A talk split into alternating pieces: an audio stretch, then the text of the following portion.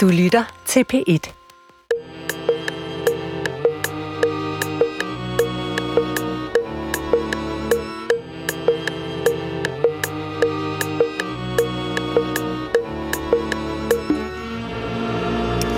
Goddag, mit navn er Peter Lund Madsen, og rigtig hjertelig velkommen til Hjernekassen på P1.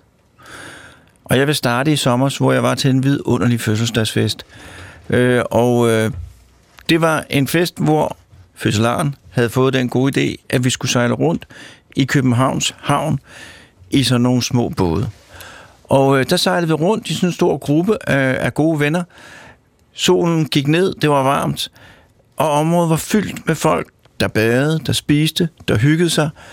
Øh, og det var fuldstændig fortryllende. For 40 år siden, der var det område, vi sejlede rundt i, øh, fyldt med giftige kemikalier, industribygninger. Det var fuldstændig umuligt at opholde sig stort set. Der, hvor vi nu sejlede rundt sammen med, hvad der lignede hele Københavns befolkning, og vi havde det alle sammen nærmest fantastisk. Og alligevel, selv i dette vidunderlige scenarie, så sad jeg med den der lurende, nagende orm af forventningen om en kommende katastrofe. Fordi i al den tid, jeg har levet, der har altid været en katastrofe på vej. Der har været forskellige katastrofer, men der har været, altid været noget, som jeg frygtede ude i horisonten. Og alligevel sad jeg her i et København, der i løbet af 40 år var blevet transformeret nærmest magisk, og det var en overraskelse for mig, at det var sket. Det var først, da jeg sad midt i det, at jeg fandt ud af det. Så et eller andet i mit liv gør, at jeg mere, eller i hvert fald for meget nogle gange, tænker på alle de frygtelige ting, der kan ske, i stedet for at dvæle ved nogle af de mange fremskridt, der har været i mine omgivelser. Og den fornemmelse, den blev, den blev jeg mindet om, da vi modtog et, en mail fra Bent Neder, Nederby i Tisted, hvor han skrev, at han havde svært ved nogle gange at holde humøret op hos sine børn, og specielt børnebørn, fordi de blev triste over nyhedsstrømmen. Og han sluttede af med, vi trænger til et program om de gode nyheder. Det er ikke nødvendigvis det, vi kan levere i dag, men vi kan levere et program om de konstruktive nyheder. Og det er, hvad det skal handle om i dag. Og jeg har to eksperter i studiet som sådan, Studiet er bare delt op i dag. Den ene del af studiet befinder sig i Aarhus. Her sidder Ulrik Hågerup. Og den anden del af studiet, det er her, hvor Morten, vores producer, og jeg er i København, og her sidder Jørgen Sten Nielsen. Velkommen til jer begge. Velkommen til lytterne. Velkommen til Hjernekassen på P1. Du lytter til Hjernekassen på P1 med Peter Lund Madsen. Og i dag som sagt skal Hjernekassen på B1 handle om konstruktive nyheder. Og min første gæst, som jeg er i kontakt med via et lille bitte billede på en lille bitte skærm og en fantastisk lydforbindelse, det er Ulrik Hårup, grundlægger og direktør i Constructive Institute. Og velkommen til dig, øh, Ulrik. Og vil du ikke, som vi altid beder vores gæster om, lægge ud med at fortælle lidt om dig selv og også noget om, om Constructive Institute? Jo, det vil jeg i hvert fald gerne. Tak fordi jeg må komme, øh, og øh, tak fordi I øh, tager emnet op. Jeg tror ikke, at du er den eneste, øh, der har det på den måde. Øh, ja, det vigtigste i mit liv, det er vel, at jeg er blevet bedstefar. Det, det skal man huske at sige. Det ændrer jo identiteten. Øh, fagligt øh, så har jeg øh, brugt et, et meget, en meget lang karriere på at være undersøgende journalist. Så har jeg været sådan en forandringsagent som øh, øh, journalistisk chef på øh, Dagbladet. Jeg har været nyhedsdirektør i DR øh, i øh, 10 år, da jeg sagde mit job op i, op i øh, frustration øh, øh, over mig selv og mit fag. Øh, brug for tid til at tænke over blandt andet det, du også selv reflekterede over i den lille båd ude i kanalen. Hvad er det egentlig, journalistikken og mit fag er drevet af? Hvad er konsekvenserne af den måde, vi filtrerer verden på?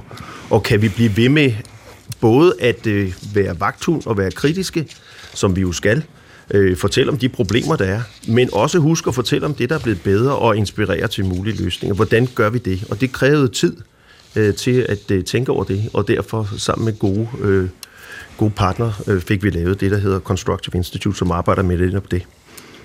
der hedder konstruktive nyheder. Ja, nu spørger jeg, øh, er, er, er, er, nu, det, var jo, det er jo et helt nyt emne, der bliver bragt ind, men det er helt personligt. Hvordan ændrer perspektivet, når man bliver bedstefar? Men det der med at se verden gennem nogle, øh, nogle, nogle, nogle øjne, som er fuldstændig renset for øh, tvivl og øh, frygt, og øh, som er nysgerrige på verden, det er, jo, det er jo helt fantastisk at se verden på den måde. Øh, øh, som man måske ikke engang har så meget tid til eller opmærksom på, når man får sine egne børn. Øh, så så det, er en, det er en kæmpe oplevelse. Det kan du glæde dig til, hvis du ikke har prøvet det. Øh, jamen, det gør jeg, og det må også være en, det sender vi ud til alle mennesker i det land, som ikke endnu er blevet bedstefædre. Det kan I glæde jer til. øh, og så det er altså noget, det er noget, det er noget andet, og noget, der på nogle måder er lige så fantastisk og mere fantastisk, som dengang man får børn, når man står midt i en hel masse andre ting. Mm. Godt. Hvad er konstruktiv, konstruktiv institut, hvad er det, I beskæftiger med mere, mere øh, detaljeret? Ja, vi forsøger at hjælpe journalistik til at øh, hjælpe demokratiet, øh, fordi demokratiet har brug for hjælp, kan man sige. Øh, der er en, i hele verden en øh, voksende mistillid til vores øh, demokratiske institutioner, der er mistillid til vores politikere, der er mistillid øh, i øvrigt også til journalistik. Øh, og øh, selvom vi lever i en tid, hvor alle kan fortælle alle historier til alle hele tiden fra alle steder og gør det, øh, så er der mere end nogensinde brug for øh, ordentlig, redelig øh, og det vi kalder konstruktiv journalistik, som forsøger at afdække problemer, men også inspirerer til mulige løsninger, uden vi skal bestemme, hvad det skal være for nogen, som øh, forsøger at øh, basere sine øh, his, øh, historier ikke bare på holdninger, men på fakta, øh, og så forsøger at spille en ny rolle øh, som facilitatorer af en, om, om, øh, af en offentlig samtale om, hvordan, øh, hvordan, kan vi, hvordan kan vi forbedre vores samfund. Og det gør jo, at vi bliver nødt til at vide, hvad det er, hvordan det ser ud, øh, hvor problemerne er, før vi kan begynde at diskutere, hvordan de kan blive løst. Men jeg har brugt en meget stor del af min karriere kun på at beskæftige mig med at afdække problemer og få nogen fyret. Øh, og så er jeg sprunget over til noget andet. Og det har nogle kæmpe konsekvenser for øh, vores måde at snakke med hinanden på, den måde politik fungerer på, i øvrigt den måde forskning øh, bliver formidlet på, øh, og, og den måde, som folk de har det på, hvis vi kun fortæller om alt det, der er gået dårligt. Øh, så det forsøger vi at beskæftige os med, at finde ud af, øh, sammen med dygtige videnskabsfolk, hvad er konsekvenserne af den måde, vi gør det på, finde ud af, kan vi gøre det på andre måder, og så i øvrigt inspirere til det, udvikle nye øh, formater, som vi deler med nyhedsorganisationer over hele verden. Og der vil jeg jo her indledningsvis, der vil jeg jo øh, bringe noget, noget, noget hjerneviden ind, fordi at jeg kan jo sagtens regne ud, hvorfor det er, som det er. Øh, fordi at det der må handle om, og nu må du rette mig øh, her indledning, det der må handle om for medier som for alt muligt andet, det er jo at fange vores opmærksomhed. Præcis. Fordi at, øh, og det er, det er et neurobiologisk faktum, øh, opmærksomhedsfunktionen er en af hjernens vigtigste arbejdsopgaver. Og det er den, fordi det er kun det, vi er opmærksomme på, der eksisterer inde i vores bevidsthed. Og når man har plads inde i vores bevidsthed, så har man mulighed for at påvirke vores adfærd, og man har også adgang til vores hukommelse. Så det er jo, det er jo klart, at det, er det, det er også det, jeg sidder og gør nu, slås med andre, om at fange folks opmærksomhed. Okay. Så, så det må være hvis jeg havde en avis, også være en fuldstændig grundlæggende drivkraft for at få solgt min avis og få fanget folk opmærksomhed. Men når vi snakker med psykologer, så bekræfter de fuldstændig, hvad du siger, og hjerneforskere, så siger det jo, at, at urmennesket er jo primet til at holde øje med fare. Fordi ja. hvis vi ikke hele tiden var opmærksom på, om der var raslen i græsset, så kunne der komme en sabeltiger og tage vores børn. Og derfor så, så kigger vi os hele tiden over skulderen øh, instinktivt for at øh, se, om der er et eller andet. Og det har vi jo brugt i nyhedsmedierne. Og vi bruger det i en digital verden i stigende grad, øh, specielt på nettet, ikke? til at øh, gøre opmærksom på, om der, der, er faldet, der, der, der, der er en stor eksplosion, ikke? og så tror man, det er videre, men det viser sig, at det er i Indonesien, men så har man fået opmærksomheden. Så vi gør det der hele tiden, øh, og forsøger at spille på frygten for sabeltigeren, der er bare ikke ret mange sabeltiger tilbage. Men, men, men, men vi, bruger, vi bruger enorme kræfter på hele tiden at være opmærksom på det. Men det, der så er interessant, når man snakker med de her hjerneforskere, der kan du supplere, for du må vide meget mere om det, end jeg gør. Nej, ikke men, men, men, men det er jo, at der er jo, en, der er jo et drivkraft i, i urmennesket, som vi har nedarvet derfra, som er større end frygten. Og det er jo håb. Håbet er jo det, der får os til at stå op på trods og tro, at i dag bliver bedre end i går. Det er jo det, der har reddet menneskeheden. Det er det, der har fået os frem. Og hvis, hvis medier også kan være med til at tale ind i det håb, ved at prøve at kigge på, vi har et problem her, og så stille spørgsmålet, hvad så nu og hvordan? Er der nogen, og det er jo et spørgsmål, som jeg ikke lærte på journalisterskolen. Hvad er det? Er der nogen, som et eller andet sted i verden har haft det samme problem, men har gjort noget andet end os, og dermed fået løst det, eller fået nogle resultater, som vi kan lære af? Det giver håb, det giver vej ud, og det betyder, at vi både kan afdække et problem, men også lade os inspirere, så vi kan få en diskussion af, hvad er den bedste løsning? Og det er også en journalistisk opgave. Og det, jeg sidder her og bliver helt varm inde i, bogstaveligt talt, når du siger det, fordi det er, jeg vil jo, jeg vil jo både sige håb, men jeg vil også sige, at en af de ting, vi mennesker kan, som adskiller os fra alle de andre, det er jo, at vi kan forestille os et projekt i vores fantasi, og vi kan være motiveret af den her mentale forestilling. Mm. Og det er jo det, du siger. Hvis man kan give folk et projekt, som de kan se meningen i, så frigør man en enorm mængde kraft. Og hvis, hvis der var nogen, der kunne sige til mig, at her er en løsning, hvor vi kan løse klimaproblemerne, øh, og det kræver, at du skal betale 30% mere skat eller et eller andet, og jeg kunne simpelthen se fornuften i det, mm. så ville der ikke være nogen tvivl, at den er jeg med på. Men det kræver bare, at det er et projekt, hvor jeg tænker, det der, den, den, den kører jeg i en høj udstrækning, stor udstrækning. Men, men må, må jeg, det kan være, det er et fuldstændig sidespor her, men for mig er det dybt øh, relevant. De seneste øh, 24 timer har jeg været sammen med nyvalgte folketingspolitikere, som vi har samlet til det, vi kalder en demokratisk bootcamp, for at hjælpe dem til ikke at falde i konfliktgryden, lære dem om fakta, lære dem om at diskutere med nogen, de er uenige med, men på en måde, så de ikke bliver dødsfjender. Øhm, prøver at finde ud af, hvordan de skal undgå at bruge alt for meget af deres tid på at opdatere deres sociale medieprofiler, i, i stedet for at, og, og slås med hinanden, øh, og i stedet for at prøve at finde på nogle løsninger. Der havde vi blandt mange andre inviteret øh, tidligere formand for Mærsk, og medlem af øh, World Economic Forums øh, bestyrelse, Jim Hagemann Snabe. Og han talte præcis om det, du snakkede om. Mindet om Kennedy-citatet af We want to put a man on the moon, ikke? som han sagde i begyndelsen af 60'erne, og det skete så. Ikke fordi det var nemt, men fordi det var svært, og fordi det, det var et mål, som motiverede så mange mennesker. Der, der kom så meget ud af det, som øh, vi i dag, som, som i øvrigt gjorde USA til den førende teknologination øh, øh, i verden, men så mange opfindelser, så meget håb, øh, at, at man satte sådan, i stedet for som rigtig meget øh, både i, i forretningsverden og i politik og på redaktioner, er vi så meget drevet af kortsigtede øh, krav, KPI'er. Nu skal vi lige justere, vi skal spare med 0,7 procent, eller vi skal op og have den share på det her radioprogram, eller hvad, hvad, det er sådan men i stedet for, at man tør sige, nu skal vi sørge for, at Mærsk ikke udleder et eneste gram CO2 i 2050. Det er jo, hvordan kan man det, når Mærsk i dag øh, udleder mere CO2, end hele den danske nation gør? Men at sige det, det, det kræver så bagefter, at man sætter sig ned og så finder ud af, okay, nu skal vi tænke ud af boksen. Hvordan gør vi det? Og det motiverer og de er jo øvrigt lige ved at få det første tankskib, øh, øh som, som er drevet af, af brint, som på en, på, en, på, en helt, på en helt anden måde, og tror nu, at de kan øh, ændre det her allerede i 2040 og ikke i 2050. Bare som et eksempel på, det, det vi snakker om her, det er, jo, det er jo hjerne, det er jo, hvordan vi tænker, hvordan vi bliver motiveret, og vores samfund og den måde, vi på redaktioner i politik og vores offentlige samtale diskuterer, så er det meget...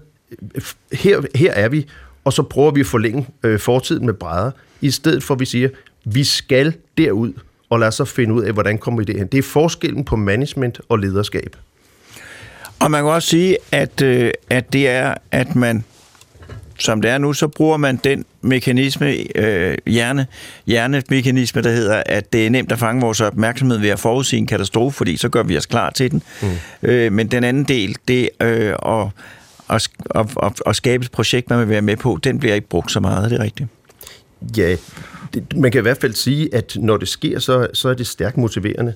Øh, Martin Luther King, han øh, motiverede jo ikke folk ved at sige, I have a nightmare. Nej, det, det var han satte noget op. Jeg vil meget gerne senere høre noget om, hvordan man gør i praksis, men, øh, men, men, men, men er, det, er det rigtigt, jeg har forstået, at det, er ligesom, at det er det grundlæggende udgangspunkt for, for, for det, I arbejder med? Ja, det er det. Det er, det er et forsøg på at øh, få journalister og udgivere til at tænke øh, på en anden måde, se deres rolle. I øvrigt også se et håb. Der er rigtig mange journalister, som er miste håbet, fordi de tror, at deres liv er at lave clickbait hele tiden. Øh, og, og det, det viser sig, det er jo, at der er rigtig mange mennesker, der vender ryggen til traditionelle nyhedsmedier. De har det som øh, jeres øh, lytter, som skrev ind, Altså, de bliver, og, og hans børn og børnebørn, de bliver helt deprimerede. En stor undersøgelse for det, der hedder Reuters Institute for the Studies of Journalism på Oxford Universitetet, øh, har lavet en kæmpe undersøgelse af det her, hvor det, det, der, det, der hedder news avoidance, altså at man forsøger simpelthen at undgå at få nyheder ind i sit liv. Øh, og når man så undersøger, hvorfor det, så hovedparten af dem, de siger, det er fordi, jeg bliver deprimeret. Nummer to siger, den, den anden store årsag, det er, jeg stoler ikke på det. Og nummer tre er apati. Der er jo ikke noget, jeg kan gøre ved alt det der alligevel. Og det er jo og det, det gør, at det er blevet socialt acceptabelt blandt mennesker at sige, jeg gider ikke følge med mere. Især blandt to store grupper, unge og kvinder. Unge kvinder, vi har mistet dem fuldstændig. Og det er jo, det er jo skidt ikke bare for journalistik og for nyhedsmedierne, der som skal leve øh, af det, men det er jo også skidt for vores samfundsdebat, hvis, hvis vi ikke, øh, hvis, hvis rigtig mange mennesker øh, kobler sig af den offentlige samtale om, hvordan kan vores samfund udvikle sig til, til noget bedre, fordi den måde, vi fortæller historierne på og engagerer dem, er for ringe. Tak. Vi kommer tilbage til dig senere. Du lytter til Hjernekassen på P1 med Peter Lund Madsen. Og Hjernekassen i dag på P1 handler om konstruktive nyheder, og jeg har talt med Jørgen Sten Nielsen om frygt, men også øh, Jørgen Sten Nielsen øh, om frygt, øh, men også om, om håb og projekter for fremtiden. Og nu Nej, jeg sidder og roder rundt i det. Jeg har talt med Ulrik Hågerup selvfølgelig. Det er fordi min papir roder, og jeg kan ikke finde ud af navn. Jeg har talt med Ulrik Hågerup. Og nu skal jeg tale med Jørgen Sten Nielsen, og velkommen til dig. Øh, og du sidder her lige ved siden af mig oven i købet. Øh, velkommen til Hjernekassen. Tak skal du have. Vil du ikke også lægge ud med at fortælle lidt om dig selv? Hvis jeg skal starte med det, som Ulrik siger er det vigtigste, og som, som han har ret i, så er jeg også bedstefar, tredobbelt bedstefar. Og, og, og det er jo vidunderligt, fordi jeg... I holder jeg godt begge to, vil jeg sige. Vi startede bare tidligt. øhm, for mig er det vidunderligt, fordi jeg beskæftiger mig jo professionelt med alle de, hvad skal vi sige, øh, trusler, som lurer i fremtiden. Ja. Øh, og det handler jo om vores børn og børnebørns fremtid. Og, og derfor er det jo enormt det er enormt vidunderligt at være sammen med, med små børn, som bare er en, en, en konstant sådan, øh, fremvisning af livskraft og livsglæde. Men det er også enormt motiverende, fordi det, jeg arbejder med professionelt, handler om at sikre en verden for dem. Så der er rigtig meget, udover det sådan personlige, er der rigtig meget professionel motivering i at være tæt på, på de næste generationer.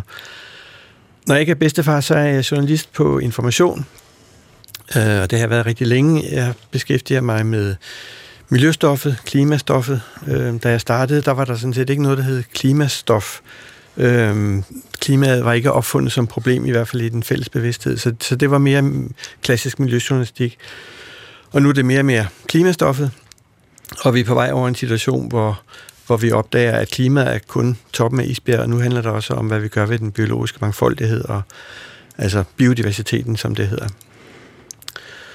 Øhm, så det har jeg brugt mange år på, og så har jeg lavet nogle afstikker, hvor jeg har været redaktør på avisen, og når der er for mange tanker, der hober sig op, så får jeg en lille overlov, og så prøver jeg at skrive bøger om, om det, der ikke er plads til i avisen. Og den sidste bog, du har skrevet, hvad er det for en? Den hedder Vejen hjem til jorden, og det, den handler meget om det, vi taler om i dag.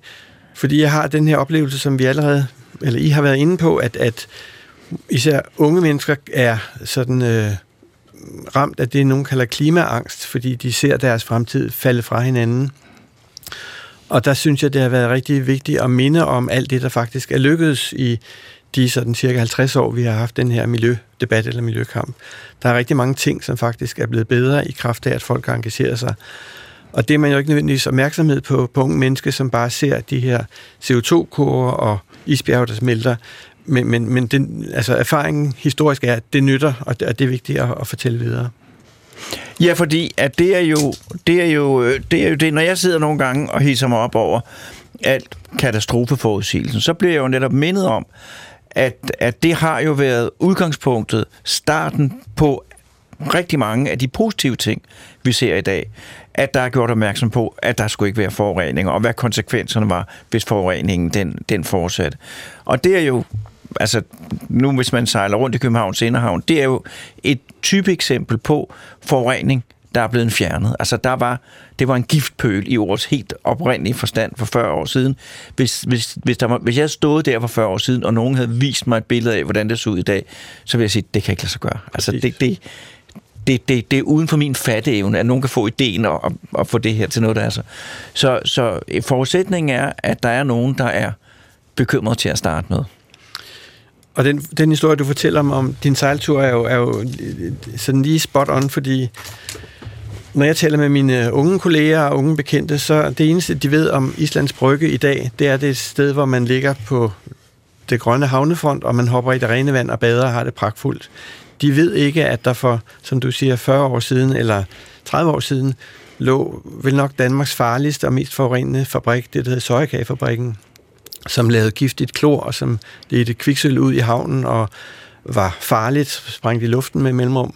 Jamen, den sprang bogstaveligt talt rigtig meget luft, og det var et mirakel, at der ikke var nogen, der døde. Ja. Og den lå midt i et beboelseskvarter. Præcis. Og det var lige præcis beboerne på Islands Brygge, som på et tidspunkt i midt i 70'erne fik nok af de her konstante problemer, øh, lugtgener, trusler, som brugte, jeg tror, de brugte 15 år på at få overbevist både politikere og virksomheder om, at det her kan ikke fortsætte. Og man tvang faktisk øh, virksomheden ikke bare til at lukke, men til at rydde op efter sig. Og det er så endt med, at vi har en af de verdensberømte grønne pletter i midt i en, en, i en hovedstad. Ikke? Og det er jo vigtigt at, at minde om, at, at det er fordi folk har engageret sig i lang tid, brugt mange kræfter i fællesskab, at vi kan skabe de der forandringer. Men så er det, du siger, og det siger Ulrik også, at, at så er risikoen, og det der sker, også måske på grund af de her dynamikker, der skal til for at fange opmærksomheden, det er, at hvis man glemmer alt det gode, der er sket, og bliver ved med at påpege fremtidige problemer, så kan det medføre apati og modløshed i en situation, der i virkeligheden maner til det, til, til det modsatte. Ja, jeg, jeg tror, den, den daglige udfordring for sådan nogen som, som Ulrik og mig, det, det er jo at, at, at vægte øh, belysningen af det, vi er, har af udfordringer, som jo er voldsomme, og så det, der er muligt at gøre for at, at demontere dem. Ikke? Øhm, og, og det er jo vanskeligt for os journalister, fordi, som I har været inde på, at vi er opdraget til, og det er der også et vist belæg for, at det, der fanger folks opmærksomhed, det er dramaer, det er konflikter, det er problemer, fordi vi har det her instinkt med at, at skulle passe på, øh, hvad, hvad der kan ramme os. Så, så det er for os i Rygmagen den gode historie. Øhm, det er bare ikke gode nyheder eller konstruktive nyheder. Øhm, vi har svært ved at fortælle historierne om, at nu bliver der åbnet en ny vindmøllepark, eller nu er der nogen, der laver et eller andet smukt grønt byhaveprojekt, fordi vi synes sådan i Rygmagen, det er kedeligt i forhold til de dramaer, vi kunne fortælle. Ikke? Jeg, jeg tror, nøglen til at fortælle de konstruktive nyheder, det er at, at beskrive det engagement, som, som bærer det, at folk går ind i og, og prøver ligesom at, at løse vores problemer. Fordi når man møder engagerede mennesker, som, som handler i den situation, de står, så afføder det det her håb, som er så afgørende for, at vi, vi kommer videre. Og kan du give nogle konkrete eksempler på det? Eller hvordan er nogle eksempler på, hvordan man kan arbejde med det? Ja, jeg, jeg, den her bog, jeg har lavet, den, den handler meget om at fortælle nogle af, af de historier, både om, om, om sager, der lykkes, men, men også om mennesker, som, ja. som engagerer sig. Ikke? Øhm, en af de historier, jeg fortæller, handler om en, en gammel kone, som hun kaldte sig selv, som ikke er her mere. Hun hedder Åse Bosen, og hun var sådan en, en god husmor i det sønderjyske, som, som passede øh, manden og familien, indtil hun i en alder af 69 fandt ud af, at nu ville hun altså uddanne sig, nu ville hun vide noget om verden. Så startede hun på Odense Universitet og læste noget, som jeg tror hed Kvinder og Teknologikultur. Og da hun som 73-årig var færdiguddannet, så sagde hun, nu så jeg skulle til Afrika med et par veninder og hjælper kvinderne i Zambia med at lave solkomfurer, så de ikke skal bruge al deres tid på at rende rundt og, og samle brænde og, og fjerne den øh, vegetation, som er tilbage derude. Ikke? Og jeg ved ikke, hvordan det er gået med det projekt, øh, og Åsa er, er væk for længe siden. Men altså hendes engagement gjorde, at hun fremstod som en øh, fantastisk, livskraftig, håbefuld person. Og så spurgte jeg hende, Åse, det her handler altså om, om, om planeten. Øh, det er meget godt med solkomfurer. Hvordan gør vi det her? Altså, kan vi klare den her udfordring? Og så sagde hun, det er ligesom, når man strikker, man må starte ned i det ene hjørne. Og det, det er jo en meget ydmyg tilgang, men det er også mm den der konkrete, virkelighedsnære tilgang, som gør, at vi som mennesker kan, kan være i og engagere os i løsningerne. Er der andre ting, man kan gøre som, som journalist? Der, altså, der, jeg kunne forestille mig, der må Ulrik må også gerne være med. Altså, jeg kunne forestille mig, at og det kan jeg også... Nej, I må rette mig, hvis jeg tager fejl. Jeg har nogle gange en fornemmelse af, at der er lidt en krig øh, altså mellem de gode nyheder og de dårlige nyheder. Hvis, hvis, hvis, jeg, øh, hvis jeg lavede en hjernekasse, og jeg øh, fik to gæster ind, og de sagde, at der er rigtig mange ting, der går rigtig godt, øh, så, vil, så vil der være nogen, der bagefter skrev og sagde, ja, men det er jo det er direkte skadeligt, fordi at så mister vi opmærksomheden på alle de ting, øh, ja. som vi skal stramme op og gøre noget ved. Men, men må jeg ikke sparke ind her og sige, altså det, det, er jo, det, er jo, det er jo virkelig vigtigt at få nuanceret det her. Øh, fordi der er en tendens, som Jørgen rigtig siger, at vi journalister øh, fokuserer meget på det, der ikke virker, og det giver en skævhed. Øh, og, og, og folk får en opfattelse nogle gange af, at det er ekstreme. Det er det normale, fordi de bliver bombarderet med det ekstreme. Så er løsningen på det jo ikke, er jo, er jo at lugte, at, at løsningen på problemet er, at vi laver enøjet dækning, er jo ikke, at vi lukker det andet øje, og så kun ser på det gode. altså, vi skal jo sørge for at se verden øh, med begge øjne. Og hvis jeg må sige noget, altså, øh, Jørgen Sten Nielsen er jo et fantastisk eksempel på en journalist, som har brugt det meste af sit liv på for det første at gøre os andre opmærksom på, at der er et problem, som vi bliver nødt til at forholde os til, fordi ellers så er der ikke nogen, der gider at høre på, hvordan de skal løses. Så det har, det har været vigtigt, og at, at han nu kommer der til at sige, jamen, hvis vi skal, hvis vi skal fastholde opmærksomheden og i øvrigt få løst det her, så bliver vi nødt til nu også at sætte fokus på, hvordan gør vi det? Hvad så nu?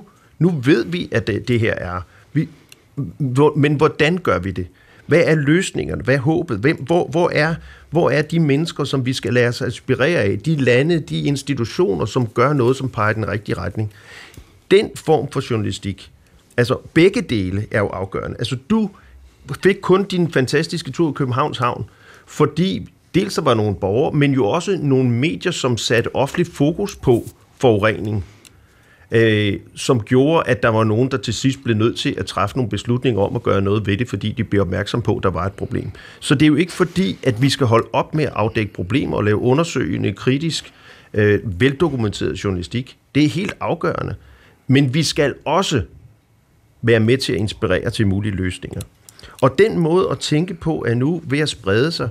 Så sent lige før jul var der to store public service stationer, NRK og SVT, altså Norge og Sveriges øh, øh, svar på DR, som har besluttet sig for at gøre konstruktiv journalistik til hovedvejen for deres indholdsstrategi. Ikke kun for nyheder, men for alt, hvad de laver. Fiktion, børn osv. Som de siger på NRK, hope is a strategy. Hvad siger du til det, Jørgens? Jamen, jeg er fuldstændig enig, øh, men, men man kan godt, synes jeg, hvad skal vi sige, nuancere, hvad de gode nyheder er. Eller jeg, jeg var hellere ligesom Ulrik bruge udtrykket konstruktive nyheder, ikke? Ja. Fordi altså, selvfølgelig skal vi fortælle, at der åbner en ny vindmøllepark, eller at Mærsk nu kan sejle det første skib med, med grøn brint som brændstof, eller hvad det nu er, de bruger. Men, men de vigtigste konstruktive nyheder handler om, øh, at beskrive, hvordan mennesker engagerer sig i at forandre øh, vores levevilkår. Mm. Fordi øh, altså, jeg, jeg opfatter mediernes vigtigste rolle, og det glemmer vi måske nogle gange, det er at opdrage til, til demokrati, til, til deltagelse, til fællesskab. Øh, og man kan jo godt, hvis man skal være lidt, lidt grov, så kan man sige, at sådan gode nyheder i gåsøjne, at, at nu er der opfundet en ny dem, som kan en hel masse, mm. det er jo øh, et sted mellem adspredelse og så øh, opfordring til at læne sig tilbage og sige, det går nok. Og det mener jeg jo ikke er vejen frem, øh, i hvert fald ikke alene. Vejen frem er at sætte mennesker i stand til at handle, fordi vi giver dem redskaber, vi hjælper dem til selvtillid, og vi hjælper dem til at finde hinanden i, i fællesskaber. Men der vil jeg jo sige, og der kan jeg meget gerne være uenig. Jeg synes jo også, det er en god nyhed, at der er opfundet en dims, som mennesker kan bruge til at få, få tingene. Fordi at, at for mig, der er der ingen tvivl om, at selvfølgelig, at hvis der ikke var nogen, der havde råbt op, hvis der ikke var nogen folkelig opbakning, så, havde det, så var der ikke sket noget ude i, på Islands Brygge. Men, men, men meget af det, der er sket, er jo også drevet af, at der er opfundet nogle nye dimser, ja. øh, som jo kan give som jo kan blive redskaber for folk til at arbejde videre og kan give et håb. Men vi skal, vi skal bare huske, at de der, den der øh, fabrikant, som nu siger, nu har jeg løst øh, et eller andet, nu har jeg opfundet en dims, køb den, fordi så klarer vi alle problemer. Altså, vi skal jo være lige så kritiske over for nogle af de der lidt nemme løsninger, for at se, at må vi, må vi se, om det virker? Må vi se dokumentation for det? Er, er, er, er, det, er det virkelig rigtigt? Øh, og der, der, der, er, altså, der er mange, der synes, at vi må have noget positiv journalistik, og så laver man en eller anden historie om en eller anden, som, øh, som, som påstår, at de har en, en hurtig løsning på meget komplicerede problemer. Og det, det skal vi altså også være meget opmærksom på, at vi ikke bare hopper i den fælde for at give folk noget, der ikke er negativt. Og der vil jeg sige, og nu må jeg, jo så sige også det, altså der, nu snakker jeg som videnskabsperson, øh, der er I jo i en meget, meget vanskelig situation nogle gange, fordi at videnskaben, øh, når de kommer med, når videnskaben præsenterer et nyt resultat, så kan det jo være nogle gange umuligt for folk, der ikke er uddannet lige netop i det samme område, mm. og se, om det er rigtigt eller forkert. Og videnskaben kan jo selv sidde til lange konferencer og diskutere, om det er det ene eller det er det rigtige, der er det sandt. Ja. Der er det sande, ikke? Så der kan det være enormt svært for udforstående at skulle vurdere, om en ny mirakeldims om det er en mirakeldims, eller om det er bare en eller anden øh, overpositiv person, der har fået en idé, der ikke holder i længden. Øh, og der er det jo altså også videnskaben, der har et enormt ansvar, og det er krav om selvdisciplin. Ja. Fordi at der er vurderinger, som kun, altså som, som man ikke kan forvente, at, at, at, at, øh, at pressen skal være i stand til at foretage. Vi skal jo være meget dygtigere til at få øh, ny viden ud i samfundet. Øh, men der er sådan en incitamentstruktur øh, ja. blandt øh, forskere, at det, det vigtigste for dem er at lave noget, som, som andre forskere synes er, er godt og blive citeret i internationale tidsskrifter. Men man så blandt andet i det her, som i øvrigt hed HOPE-projektet under corona, hvor vigtigt det var at få videnskabsdata ind i øh, den offentlige samtale, mens tingene øh, sker, og ikke først om fire år, når de er blevet peer-reviewet. Men det kræver, som du, du siger nøgleord, det kræver også en selvdisciplin for forskere. Og vi journalister skal være dygtige til at stille spørgsmålet, er det, du siger nu, er det noget, du ved, fordi du har undersøgt det, eller er det bare noget, du mener? Altså, nogle gange, så har vi journalister en tendens, vi skal bare have en forsker til at sige et eller andet, ja. mene noget, som underbygger vores egen vinkel på historien. Men det er ikke sikkert, øh, det er ikke sikkert, at den såkaldte ekspert er ekspert i det, vi citerer vedkommende for. Det er bare noget, vedkommende synes noget om. Der findes lige så mange gakkede videnskabsfolk, som der findes gakkede journalister. Men der fandt jeg en ting, som var, var meget brugbar, men det er svært sådan lige at, at, at, at sige, hvordan man bruger det helt præcist. Men ude på Twitter, som jeg jo ellers ikke er glad for, der var mulighed for at følge nogle videnskabspersoner, som man relativt hurtigt kunne se, at den her, han, han eller hun ved, hvad, hvad vedkommende taler om, hvor man, man, man fik den der kvalificeret vurdering af de forskellige nyheder, der kom frem. Så jeg var i hvert fald i stand til at få have et relativt godt overblik over, hvad der skete, øh, meget her nu, fordi der var meget kvalificerede folk, der derude sad og diskuterede det, og jeg kunne se, at mm. jamen, hvis den og den person siger, at, at det er i orden, så tror jeg også på det. Mm. Men, men det er et kæmpemæssigt problem, fordi jeg kan jo se, at de samme dynamikker for nogle videnskabsfolk eksisterer. At man vil gerne i medierne, og så skriver man, øh, det er særdeles gavnligt at drikke øh, tre kvart flaske rødvin om dagen, og så er jeg sikker på, at så skal den nok bonge ud et eller andet sted, men det gør det jo ikke rigtigt. Jeg kan huske, da jeg var chefredaktør på Nordjyske på et tidspunkt, øh, så havde vi en forside, der havde vi fem nyhedshistorier. I alle nyhedshistorier var en bestemt forsker på Aalborg Universitet, øh, hovedkilden, øh, og, og vedkommende havde nogle fantastiske citater, øh, men, men på ingen af de fem områder, var, det, var, det var på vedkommendes forskningsområde, men vedkommende var bare god til at tale til, i, i citater og snakke med journalister. Øh, og, og så, så går det simpelthen så går, så går det for vidt, ikke? så vi må nærmest nedlægge forbud om at bruge den pågældende forsker, bortset fra de områder, hvor vedkommende vidste noget. Vi skal lige have en jingle.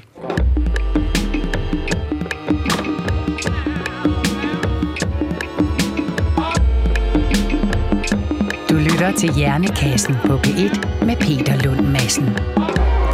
Og i dag der handler Hjernekassen på P1 om konstruktive nyheder, og jeg har to gæster i studiet, Ulrik Hågerup og Jørgen Sten Nielsen.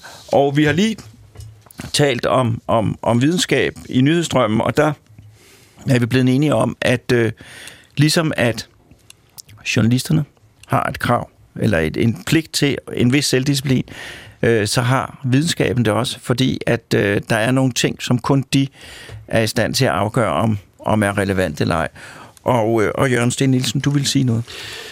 Jamen, øh, altså vi skal være opmærksom på, at, at videnskabsfolk jo er som folk flest. Det vil sige, de har også de har også bias, som det hedder. De har interesser, de har dagsordner, og de har mm. i vores dag især et, et, et øh, pres på sig for at sikre fortsatte bevillinger, og, og vejen til det går også gennem medier. Ikke?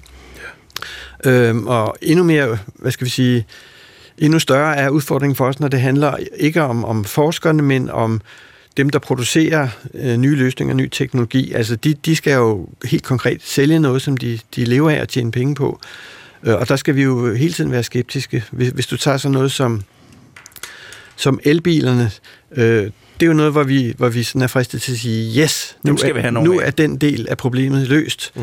Nu er samvittigheden i orden, bare jeg køber mig en elbil. Mm. Og der er ingen tvivl om, at elbiler er øh, klart at foretrække for fossilbiler, så, så øh, lad os få nogle flere elbiler. Men øh, hvis vi, når vi begynder at, at grænske det her, som vi skal som medier, så opdager vi jo, at elbiler har også problemer. Ikke? Mm. De råstoffer, som indgår i produktion af batterier osv., øh, hentes under meget ubehagelige forhold i, i miner i Afrika og sådan noget, og der er ikke så meget af de her råstoffer. Så, så vi bliver ligesom, hvis vi er dygtige nok, så, så bevæger vi diskussionen til ikke kun at handle om de der nye teknologier som, som mirakelløsninger, men til at det også handler om adfærd. Altså elbileksemplet, det handler også om vores transportvaner, hvor meget vi, vi bevæger os rundt, og, og med hvilke transportmidler vi gør det. Ikke kun om at skifte en type bil ud med en anden bil. Må jeg, må jeg nævne et, et, et, et område? Nu nævner du forskere og journalister. Øh, efter at have været sammen med de her nyvalgte folketingsmedlemmer i, i et døgn, så, så slår det mig også bare, hvor, meget, hvor vigtigt det er, at vi giver nogle ordentlige rammer for de, dem, vi har valgt i blandt os til at lede os andre. Altså, der er jo nogle af de øh, øh, folketingsmedlemmer, som har, som nu får ni ordførerskaber, altså ni områder i en meget, meget og tiltagende kompliceret verden, hvor de altså skal, skal, skal lave nogle rammer, blandt andet på klima, eller på sundhed, eller på pædagogik, eller angstfyldte unge, eller sådan noget, hvor det ikke bare er et eller andet quick fix, men hvor man bliver nødt til at sætte sig ind i det, og hvor, hvor man bliver bombarderet af post, påståelige fakta og lobbyisme og alt muligt, øh, og, og, og medier, der vil have hurtige svar på komplicerede spørgsmål øh, øh, hver andet minut. Og så, så, så sidder vi og, og, og, og taler om, at, de, øh, at, at de, de, må, de må helst ikke få for mange penge, og de, og, og, og de skal så sætte sig ind i op til ni områder, øh, på, som ordfører om. Det er jo helt umuligt. Rigtig mange af de her folkevalgte, hvis vi ikke passer på, så går de jo ud igen i frustration, fordi det, det er simpelthen ikke, det er ikke muligt at, at gøre det her. Så vi skal også hjælpe, og det var derfor, vi lavede den her bootcamp, hjælpe politikere til at sige, du behøver ikke at svare på alting. Det er okay at sige, at jeg er i tvivl. Det er også en politiker, der tør sige i en debat, jeg har lige skiftet mening, for jeg har lige hørt et godt argument fra min politiske modstander, som har fået mig til at tænke mig bedre om. Det er jo et helt, det er jo en, vi skal værdsætte, men det er der ingen politiker, der tør, fordi så kommer vi journalister, især hvis vi arbejder på tabloide medier, og sige, at han tabte debatten. Men vi skal ændre den måde, vi tænker det her på, sådan så vi kan få en bedre kvalificeret debat. Det gælder forskere, det gælder øh, journalister, det gælder, øh, øh, og det gælder også politikere. Jørgen? Vi, vi har det paradoks i, i de her år, at på den ene side er den udfordring, vi står med, hvis vi nu taler om, om det her med øh, den grønne omstilling af samfundet, den er vanvittigt kompleks, indviklet, simpelthen svær at, forstå og finde svar på. Samtidig er politikerne stillet over for medier, som, som forlanger, at de skal formulere sig på 30 sekunder. Altså, det her kræver meget lange svar, meget grundige samtaler, øh, men, men den mulighed giver vi, eller jeg vil måske sige elektroniske medier, sjældent vores politikere. Hmm. Og, og, og dermed, de, de opdrages jo af os til at tænke i, i punchlines og meget korte sætninger, og kommer måske aldrig ned i den der meget svære substans. Jeg kan huske, at Preben William, som var en politiker fra, fra Venstresocialisterne, sagde engang, at øh, journalisterne var tit sure på ham, fordi når de kom og bad om kommentar, så sagde han, ej, jeg har egentlig ikke noget kvalificeret at sige om det her, så du må gå et andet sted hen. Mm. Det, det kunne de slet ikke forstå. Mm. En anden politiker, Arne Melcher fra Centrumdemokraterne, det var sådan en anekdote, der gik om ham. Når han så en journalist, så løb han ikke væk fra, men efter journalisten for, for at komme på. Ikke? Og, og det er måske situationen i dag, at det handler om at komme på i de der 30 sekunder, mm. frem for at tale om det, man har forstand på, og gøre det øh, under rammer, som er rimelige, det vil sige med god tid og, og kloge spørgsmål. Altså, op, ja, undskyld, Ulrik. Nå, jeg sige, op til, op til folketingsvalget prøvede vi at lave et eksperiment, hvor vi indbød partilederne øh, til et øh, vælgermøde, øh, som skulle handle om deres bud på løsninger. Øh, og det blev folk så begejstrede for, øh, at øh, der var udsolgt på ganske få timer. Øh, studerende, unge, gamle, kom 500 mennesker, sad på Aarhus Universitets store aula, og lyttede til partilederne, øh, hvor vi havde sagt til dem, vi tager jeres mikrofon, hvis det er, I bruger taletiden til at øh, bare hakke på de andre. Nu prøver vi i aften at se, I skal prøve at se, her er nogle af de udfordringer, som danskerne gerne vil have valgt nogen til at løse. Hvad er jeres bud på de løsninger? Og nu får I forhåbentlig også tid til at svare på det. Øh, og der var jo nogle af de politikere, som øh, jo virkelig ikke kunne finde ud af det, fordi de, de var trænet til lige det modsatte. De anede ikke, hvad de skulle sige. Det viste, at de ikke nogen politik, men de havde, de havde angreb. Men det kunne de så ikke bruge. Hvorimod der var nogle andre, som virkelig tog bad i det der og begyndte at snakke om visioner og drømme og i, nærmest ideologi. Øh, og det, der var interessant, var, at nogle af politikerne brød sig ikke om det format. Men 92 procent af de 500, der sad i salen, de sagde, at det var det bedste vælgermøde, de nogensinde har været til. Så der er også en efterspørgsel blandt danskerne, at, der, at vi kommer ud over det der tyranni med, at man skal svare på 30 sekunder på noget, som er meget kompliceret, og i øvrigt helst svare noget, der er et angreb på nogle andre. Jeg tror, jeg er fuldstændig enig. Jeg tror, at øh, politikerne undervurderer, hvor meget de kunne få ud af ved øh, og, øh, at være mere umiddelbar og ved at sige, det ved jeg ikke noget om, det må jeg undersøge, når det er sagen. Mm. Øh, så det, den er jeg helt med på. Og jeg kan også sagtens se, at en avis som Information, som jo har læsere, der opsøger lange artikler og gerne vil vide noget og se en sammenhæng, at der er det fint, men, men for tabloide medier, som vi kalder det, altså medier, der lever af nogle andre typer øh, nyheder, hvordan skal de gøre noget ved det her. Fordi på den ene side må man... Ja, hvis, når jeg sidder, nogle gange, når jeg sidder og kigger på internettet og ser overskrifterne vælte ned over, man tænker, det, det, det kan ikke holde i længden. Det gider folk simpelthen ikke. På et eller andet tidspunkt bliver de træt af det. Øh, men men hvad, hvad skal, hvad skal øh, BT, Ekstrabladet, alle mulige aviser, som lever mere af det her, hvad skal de gøre for stadigvæk at kunne fange opmærksomheden, men på en mere konstruktiv måde? Har I nogle idéer til det? Man kan sige, BT, BT forsøger jo at, at justere på de her meget, meget, meget tåbelige øh, øh, clickbait-historier, hvor man decideret nærmest lyver øh, i, i overskrifterne. Det handler om noget helt andet. Øh, det har de forsøgt at skrue ned på. De forsøger også, øh, synes jeg, at, at øh, øh iblande det her grubillede, som, øh, som der har været en tendens til med nogle andre øh, historier, som også handler om noget, som er godt, de havde ovenikøbet den her rapport, som, som også var tophistorien i radiovisen lige inden vi øh, gik på her, øh, som handlede om, at inflationen øh, nu øh, er begyndt at falde. Øh, Øh, den historie fandt også BT's forside. Jeg synes også, jeg har rost øh, Ekstrabladet, som laver mange, mange mærkelige ting, men, men, de laver, men, men for eksempel øh, går jeg dagligt ind for meget let at få adgang til øh, at finde ud af, hvad, kost, hvad koster strømpriserne, øh, så man finder ud af, hvornår skal man vaske, og hvornår skal man gøre det ene eller andet. Og det har, det har Ekstrabladet før ret mange andre fundet ud af at prioritere meget højt fordi det, øh, det er noget, der betyder meget for deres øh, læsere, som ikke nødvendigvis bor på Strandvand eller sådan. Så, så jeg synes, at øh, jeg, jeg ser, for at komme tilbage til det, jeg ser faktisk meget håb. Jeg ser rigtig mange, øh, jeg, ser, jeg ser rigtig mange problemer i den måde, vi laver journalistik på, men jeg ser også flere og flere, som forsøger at arbejde med det, som kan se, at der er øh, at konsekvenserne den måde, vi gør det på, er øh, ikke gavnlig hverken for os eller for det samfund, vi påstår, vi betjener, og at der faktisk også er en forretning i at give noget, der er ordentligt mere substantielt og inspirerende til folk. Jeg tror, man, man kan se en vej frem for, for de medier, vi nu nævner, øh, ved at beskæftige sig mere med, med menneskers hverdagsliv, fordi vi, vi ved, at, at folk er optaget af ikke bare sådan adspredelse i form af de der meget hurtige historier om ja, øh, mærkelige ulykker og filmstjerner og sådan noget, men, men også af øh, hverdagslivet, det, det, det gode hverdagsliv. Øh, vi kan se det på, på tv-fladen, hvor madprogrammer, boligprogrammer og livsstilsprogrammer fylder mere end nogensinde, og det er jo sådan set en sund interesse. Det er ikke altid, at programmerne er sunde, men, men det er jo rigtigt, at optagetheden af, hvordan vi lever vores liv, øh, er stor og vigtig. Og der, der tror jeg måske, der er en, en vej frem, hvis man vil gå den vej for, for, for den type medier, at mm. gå mere ind i, hvad er folks livsvilkår, hvordan forvalter de dem, og hvad er deres muligheder for ligesom at, at påvirke dem. Man kan jo sige, at, at øh, definitionen, selv hvis definitionen på nyheder, er jo, at det er afvielser fra normalbilledet. Altså, det er jo ikke interessant at, at fortælle historien om, at øh, nu er der et fly, som ikke er styrtet ned.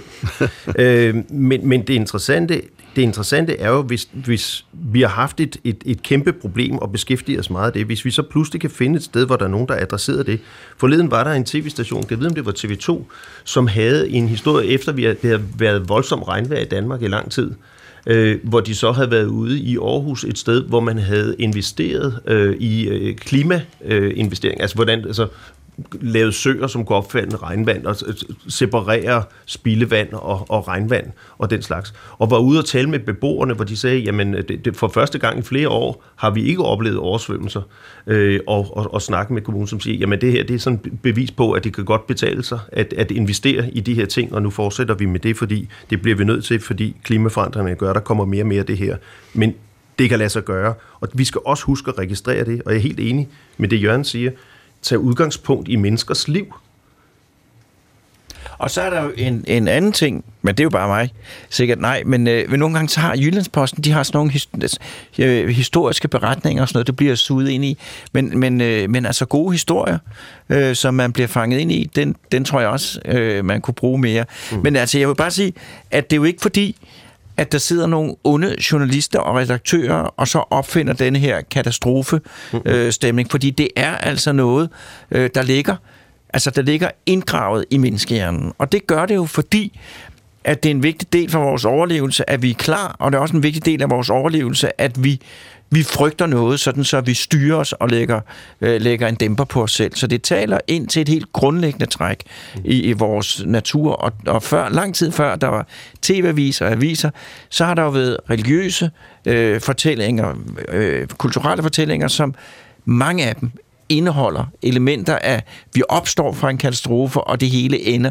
i en katastrofe, der ikke ligger så lang øh, tid øh, bort i tiden. Så, så det er jo det er jo ikke noget, der bliver skabt, men det er noget, man, tager, noget, man i højere grad taler ind i. Og det er jo så, som I siger, også et spørgsmål om, gør, om at gøre op med det her, øh, og, og finde ud af, at der ligger også et meget opmærksomhedsskabende potentiale i at give folk, gøre folk opmærksomhed på alle de ting, der rent faktisk er lykkedes, og alle de ting, som vi mennesker har gjort, hvor vi ikke har fejlet. Fordi lige så mange steder, som vi fejler, der er også rigtig mange fantastiske historier om, hvor vi har gjort storartede ting for hinanden. Men vi er jo meget optaget af, altså vi journalister i hele verden faktisk, er trænet i, at vi tager to sæt briller på, når vi skal filtrere verden for folk. Det ene er nyhedsbrillen, som handler om at fortælle historien om det, der er sket så hurtigt, som, teknologi, som øh, teknologien tillader det. Da jeg var ung journalist på Jyllandsposten, så var det ved hjælp af små drenge i kortbukser inden halv syv om morgenen. Men nu er det jo nu, vi kan fortælle, mens tingene sker, kan vi være der. Det er jo en vigtig opgave at fortælle om det, der sker nu, også langt væk, hvis det er vigtigt for os. Vi har bare en tendens til nogle gange overdrive vi for at få øh, øh, og, og fortælle alt muligt, som er irrelevant, øh, fordi vi gerne vil have opmærksomhed. Og så er der det andet, som både Jørgen og jeg har brugt øh, tid på, som er undersøgende journalistik. Altså prøve at grave ned i det, men det handler næsten altid om før, hvem gjorde det, hvorfor skete det, øh, hvem har ansvaret, og der spiller vi rollen som øh, dommer, eller i hvert fald anklager. Øh, men problemet, problemet er, at det, der handler om samfund eller øh, politik i virkeligheden. Det handler, essensen af det er jo, hvordan kan vi skabe et samfund, som er bedre i morgen? Og i virkeligheden, så, hvis vi ikke tænker os om i journalistikken, så passer det ikke rigtig ind i vores måde at tænke vores fag på, og den måde, vi filtrerer på. Vi vil helst snakke om det, som sker lige nu, og det, der skete i går. Øh, hvem har ansvaret? Hvilken kommission skal vi nedsætte for at få en fyret for det, og sådan noget. Men det Jørgen kommer med eksempler på i sin bog, og den måde, han fokuserer på klima, det er jo når vi nu har afdækket, der er et problem, når vi nu har fortalt, hvem der er ansvaret, og hvem der ikke gjorde nok i tide og den slags, så er det vigtigste historie, der begynder at fortælle om, hvordan kan vi, end, hvad, når vi nu ved det her, hvad kan vi så gøre ved det i morgen? Altså inspirere, hvad så nu, og hvordan? Den type journalistik skal ikke erstatte den anden type, de to andre slags journalistik, men det skal, der skal meget mere fokus på det.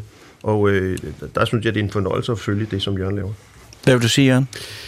Jamen, jeg tænker på, at, at der, måske, der er også en, en, kan man kalde det en tredje vej, altså for journalistikken, øh, som handler om at, øh, altså med, med lidt afsæt det, du sagde, Peter, om hvordan vi, vi fra starten har været opmærksom på farerne.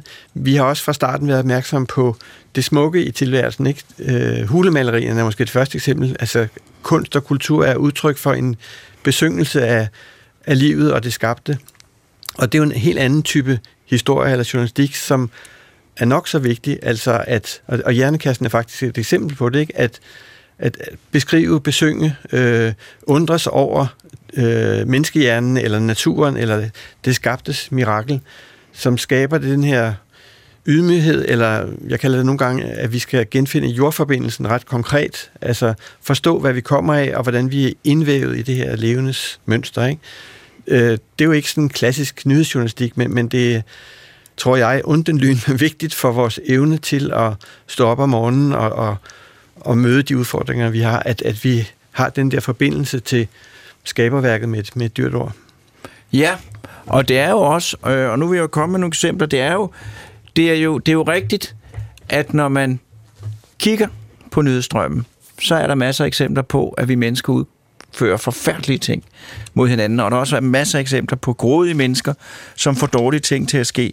Øh, men som du siger, Jørgen, så er vi jo, øh, så er vi jo også mennesker, og vi udretter mirakler, øh, og vi har udrettet mirakler. Det er jo altså jeg, jeg synes, nu tager den der famøse fødselsdagsfest, men det er jo et fantastisk, det er jo et mirakel, at nogle mennesker får ordnet, at et sted, der er så forurenet, bliver til et sted, der er så fantastisk at være, og at folk kan være der i god ro og orden. Der var god stemning, alle passede på hinanden.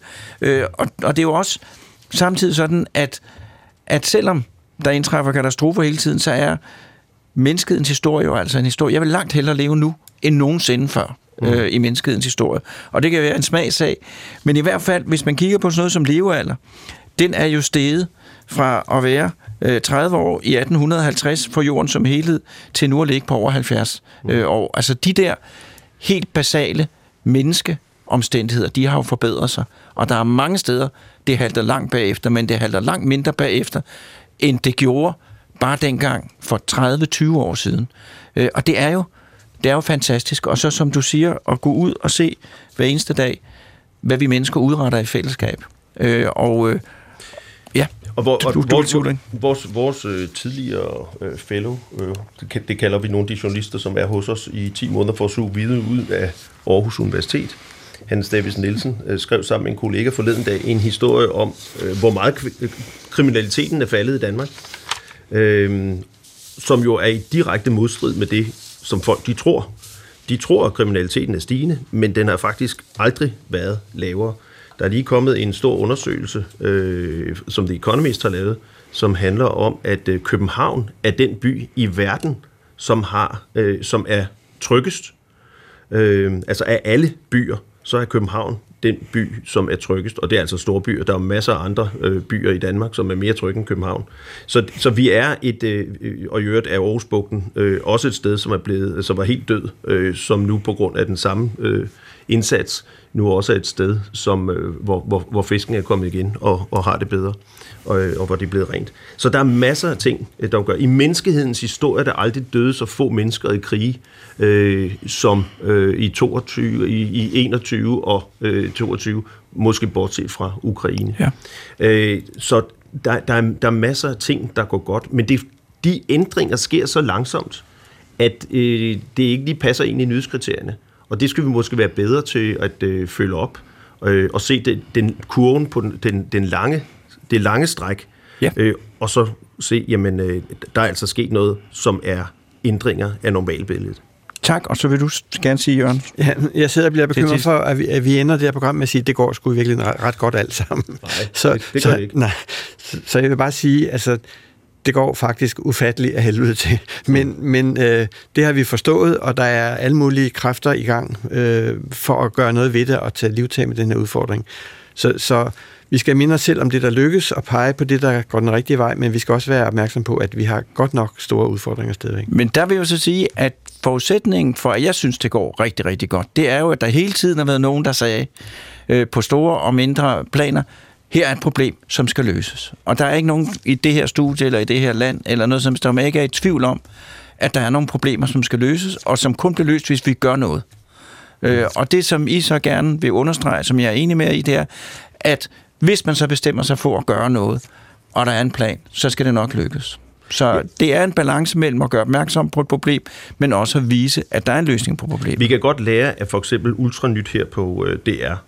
Når de sidder og skal lave nyhedsudsendelser til børn, så sidder de og siger, vi kan jo ikke vi kan jo ikke bare fortælle dem om alt det, der er forfærdeligt, og der er meget forfærdeligt. Man kan jo ikke efterlade børn uden håb. Og derfor så er de rigtig, rigtig dygtige til at finde den balance, som du snakker om. Og nej, der er, det er fuldstændig rigtigt. Der er rigtig meget, der går skidt. men der er også rigtig mange kræfter, som arbejder på at gøre det bedre, og vi skal finde eksempler, som kan engagere folk til det. Og der er nogle af de her folk, som beskæftiger sig med børn. Måske kunne vi lære dem at sige, det, det ansvar, som vi har for den balance, gælder måske også for voksne. Og jeg har en meget kort til sidst. Jamen, jamen jeg er bare helt enig. Det, det, jeg vil sige, hvis, hvis jeg skulle skifte fag i dag, så vil jeg blive børnehavepædagog, fordi jeg tror, at det starter med, hvad vi lærer vores børn og inspirerer vores børn til. Hvor er det dejligt at slutte et program med, jeg var helt enig. Øh, godt, tusind tak, fordi I ville komme, og tusind tak for jeres øh, bidrag til det hele. Det var, hvad Hjernekassen havde at bidrage med af konstruktive oplysninger. Også tak til konstruktiv producerarbejde til Morten Krøholt. Det var, hvad vi har. Og husk på, der er masser af ting, der skal løses, og de løser sig ikke af sig selv. Øh, og derfor så skal vi stramme os an, og det har vi gjort før, og det gør vi forhåbentlig også denne her gang. Og med det vil jeg sige, på genhør med nu.